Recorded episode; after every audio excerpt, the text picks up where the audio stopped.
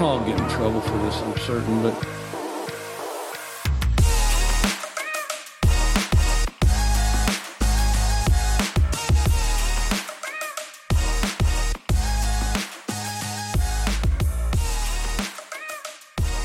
Welcome back, college football fans, to another episode of the Saturday Six podcast. I am your co host, AJ, here with my co host, Tyler.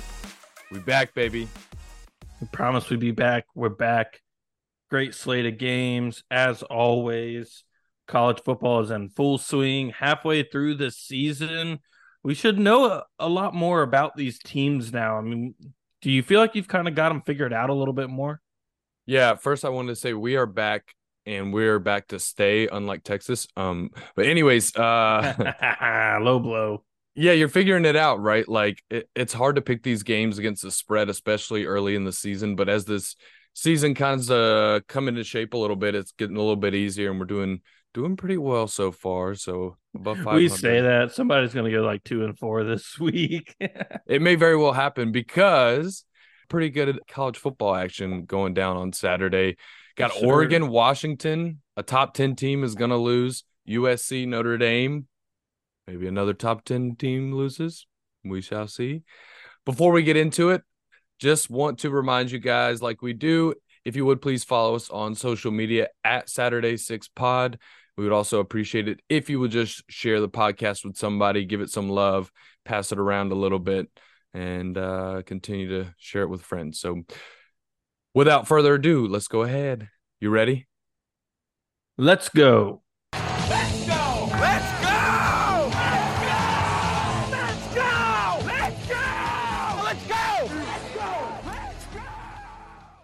All right, baby. Let's do it. Let's go. Number eight, Oregon going on the road. Gonna face off against number seven Washington. Let's just get right down to it, baby. Let's not let's not mess around here. Save the best for last. Let's get to it.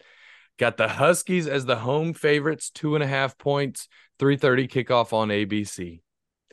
Offense is to happen, right? Points are to be scored in this one. You got the number one and number two teams offensively in the country so far this year going at it.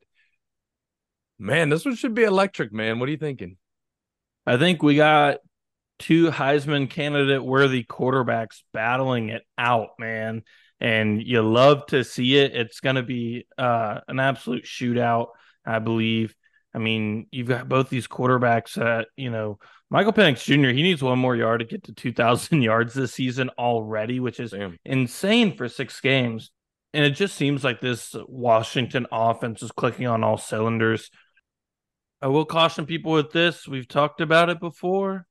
We got Bo Nix going on the road.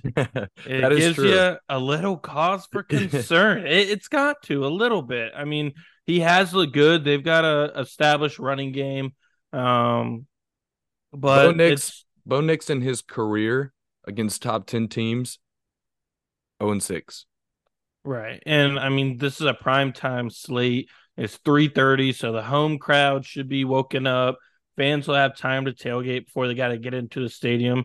Usually, if you're an away team, you want to see these a little bit earlier kickoffs. You you like the noon games and stuff like that because you know it, it kind of helps uh, with the home team sleeping in and getting a little bit too comfortable.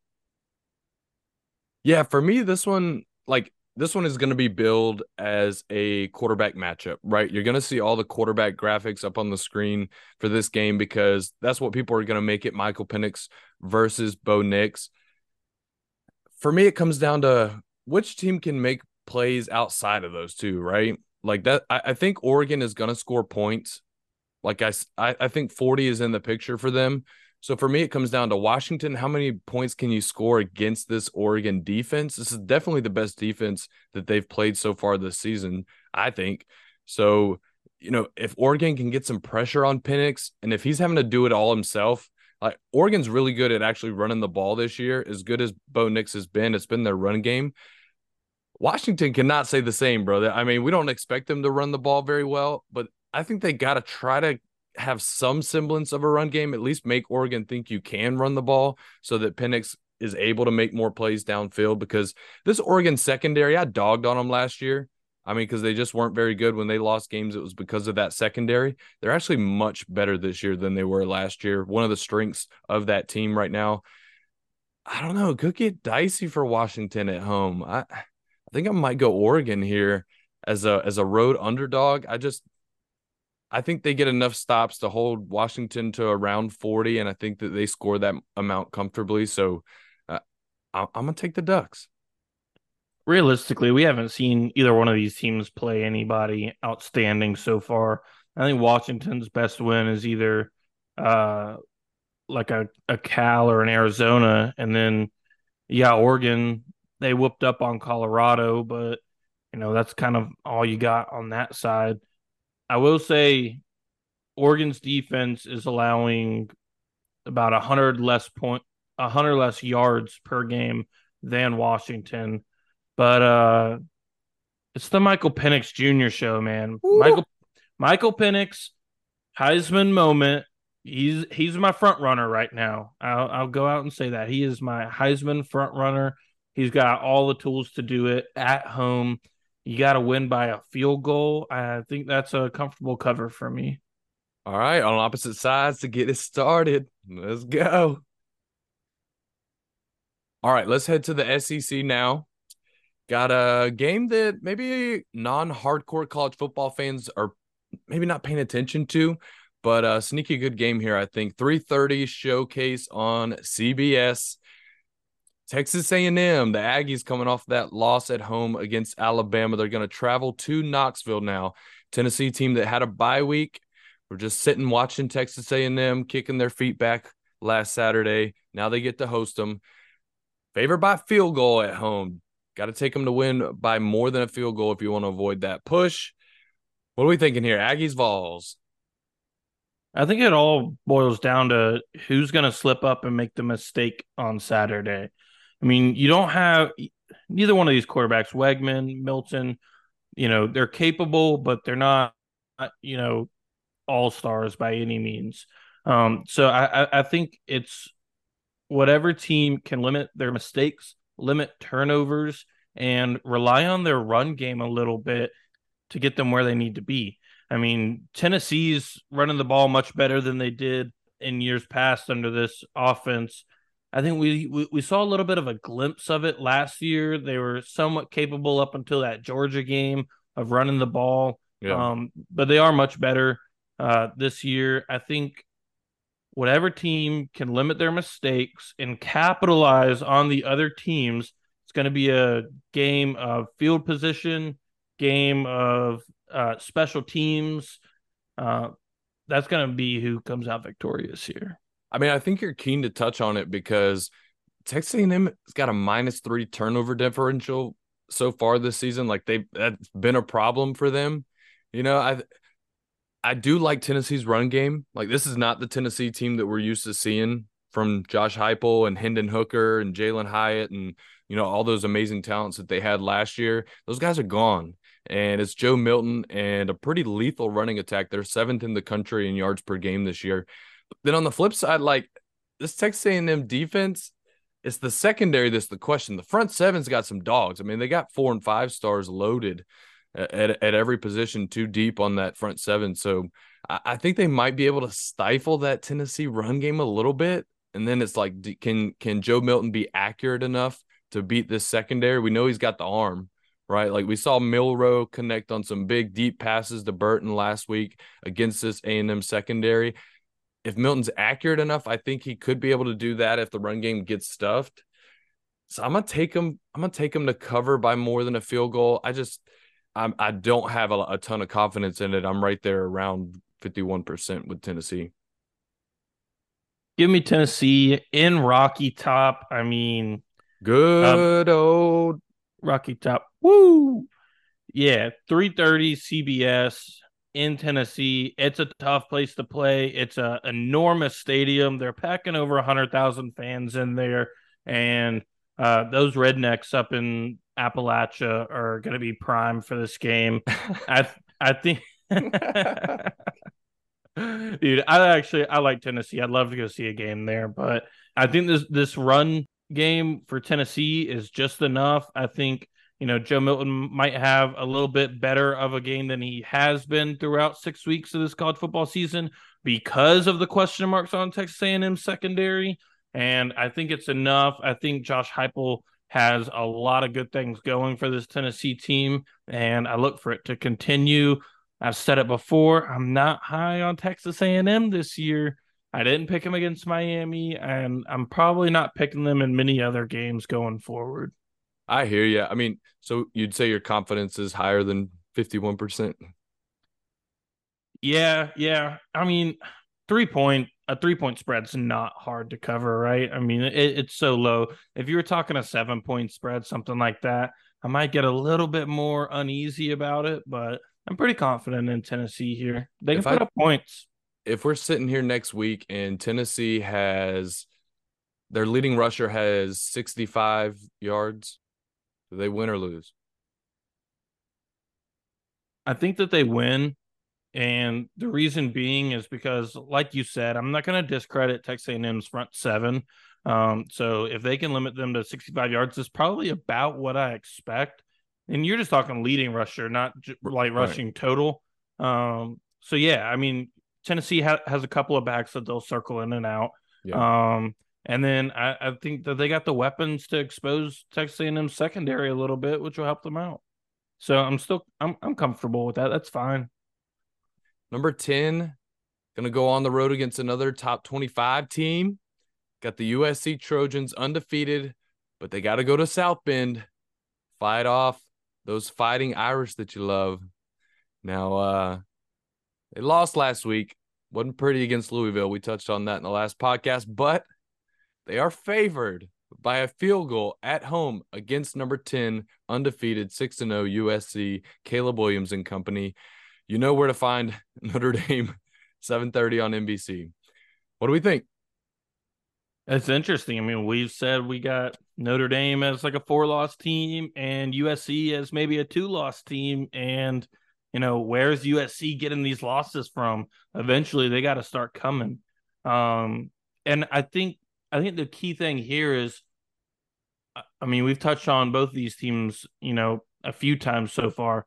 USC's got a great offense as long as uh as long as Caleb Williams is in the game, right? As long as Caleb Williams is putting on a Superman cape, they got a great offense and a piss poor defense. And To, to say the least. Notre Dame doesn't have a bad offense. I think that they're much improved from what they have been with Sam Hartman. I think it was a very down week last week. It was something that uh, not many people probably expected, even um, especially after the, you know how well they played against Ohio State. And I think Notre Dame, They didn't they didn't score a lot of points against Ohio State neither. but they played Ohio State very well. Um, and I think Notre, the big thing is, is going back to that Ohio State game, you see Notre Dame's secondary running with the likes of Marvin Harrison Jr. and uh, Emeka Egbuka. You know these these guys are gonna be like first round draft pick talents, and that's what you're gonna have to do to slow down Caleb Williams. Let Caleb Williams take off and you know scramble for six seven yards here. That's fine. Don't let him hit the big shots downfield to those receivers. And I think that this is a very uh, capable win for Notre Dame. I've been high on them all year. I think that uh, I think that this is a turning point. I think USC does lose a couple games this year, and this is going to be one of them. Ooh boy, man, if it happens, that would be so crazy. Like after losing losing to Louisville last week and then turning around and knocking off USC and giving them their first loss, that would be incredible. You're gonna die on this Notre Dame hill. Just- I will. we're gonna ride it until the wheels fall off. I will die on the Notre Dame hill, and I will die on the anti NC State hill every single time. I uh I kind of want to fade you here, but I mean you make a lot of good points, right? Like the secondary for Notre Dame It's the perfect matchup for them. It really is. And so I, I think you might see both teams try to run the ball here. Like uh, Notre Dame, I have no doubt that Estime's probably going to go for 150 in this game. You know, I just I see them cycling so many backs in and out, and USC just not being able to stop it whatsoever. I think they can probably take this game out of Sam Hartman's hands for the most part. And then is USC able to get anything going with Marshawn Lloyd against that Notre Dame team? I think they maybe can a little bit. I think this is a lower scoring game because it is a more run heavy game than than we might expect.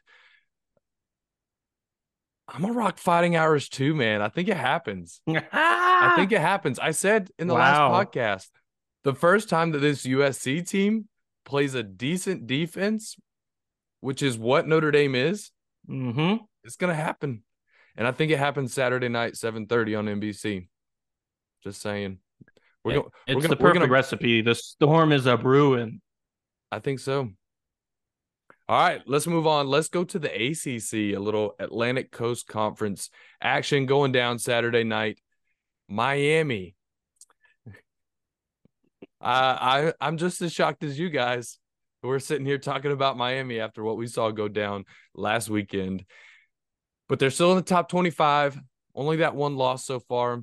And they're going on the road against a conference foe that's ranked number 12 in the country, the UNC Tar Heels, undefeated, 5 and 0, three and a half point favorite. Got to take them to win by more than a field goal here. Night kickoff on ABC, 7:30. We've seen some good things out of this Miami team. We've seen some bad, ugly things like last week, but we've seen some good things, and that's why we're still talking about them. I mean, the way that they handled Texas A&M was borderline immaculate. Um, so I think that this is one of those games where you know Miami is a little bit of a sleeper team. They're still in that top twenty-five, so you know not by much, but you know they are a very capable team. They've got all the talent that UNC has, maybe a little bit better talent on the defensive side. Um, and then USC. I mean, the question for me is, you got Drake Maye. I mean, that's the name to know in Chapel Hill. And we've seen a little bit of an issue with, you know, turning the ball over from Drake Maye in the Yeah. first couple weeks. And I I think that's kind of the storyline for me is what can Drake Maye do protecting the ball um and can his offensive line keep him upright against a little bit better Miami defense than what they're seeing in practice. But if they can do that, I think Drake Maye could absolutely carve Miami. He's got all the talent around him to do so. And uh yeah, I think I gotta go. I gotta go Tar Heels here. I, it's just three and a half. I'll take it. I think Miami's just they make some boneheaded mistakes, and then you know Tyler Van Dyke just isn't the great quarterback that you know everybody thought he would be coming into that program. Yeah, this one's tough for me. I'm I'm kind of on the fence. I I've liked what I've seen out of Miami too. Like a- aside from who their head coach is, they've got talent. This is a good Hurricanes team this year, and Tyler Van Dyke has looked kind of like he did two years ago. Uh, We saw slump last year, but he's he's definitely come back to form. I think you know completing seventy two percent of his balls, twelve touchdowns, four picks. I think that's decent. You'll take that. I- I mean, they got some running backs too. Like, can they take advantage of a UNC defense that has been mediocre at best sometimes? I think it's possible, but it's just like, if this is a, a three and a half point game, is Vegas if Vegas is right on this, like this is a close game. Do I trust Mario Cristobal to outcoach Mack Brown? I mean, Mack Brown's got the second most wins all time behind Nick Saban. You don't think about that, but it's true. This man has coached Mhm. some ball and he's won some games. And if I get if I think it's a close game at the end, if Miami's able to run the ball and score some points, if Drake Maye is able to make some plays and score some points, and it comes down to the final possession, do I trust Mario Cristobal to fumble the ball or Mack Brown to somehow get another win? I think I think I'm gonna go Mack Brown. Uh, I'm gonna ride Tar Heels as well. Solid point you make there. All right, let's move on. Let's go to the SEC. Back to the SEC for another matchup that may be a little hard to hype up after what we saw last week, but still the first loss so far this season for both of those teams last week. Missouri sitting at five and one, going to visit number 24 Kentucky, who is five and one. The Cats are a slim two and a half point favorite, 7:30 on the SEC network. eh, like I said, kind of kind of tough to hype it up, but like these could potentially be the third best teams in the SEC East right here, behind Yeah. Tennessee, Tennessee and Georgia. I mean, I gotta disagree with you. I I I think that there there's plenty of hype to go around for this game. I'm not judging either one of these teams off of a, a single week right now. Not when we have such a big sample size to go off of at this point. Um, Missouri can put up some freaking points, man. This is a vastly improved Missouri offense than what we're used to seeing. You know, yeah, they lose by 10 points to LSU, but they were able to do some really good things uh, so far. And then Kentucky, I mean, they, they've gotten here on the back of their running back. I mean, that he's literally their entire offense. And this is where I think it can get kind of tricky for Kentucky, even being at home. I think that they're a very one dimensional team right now. And Georgia just set the blueprint.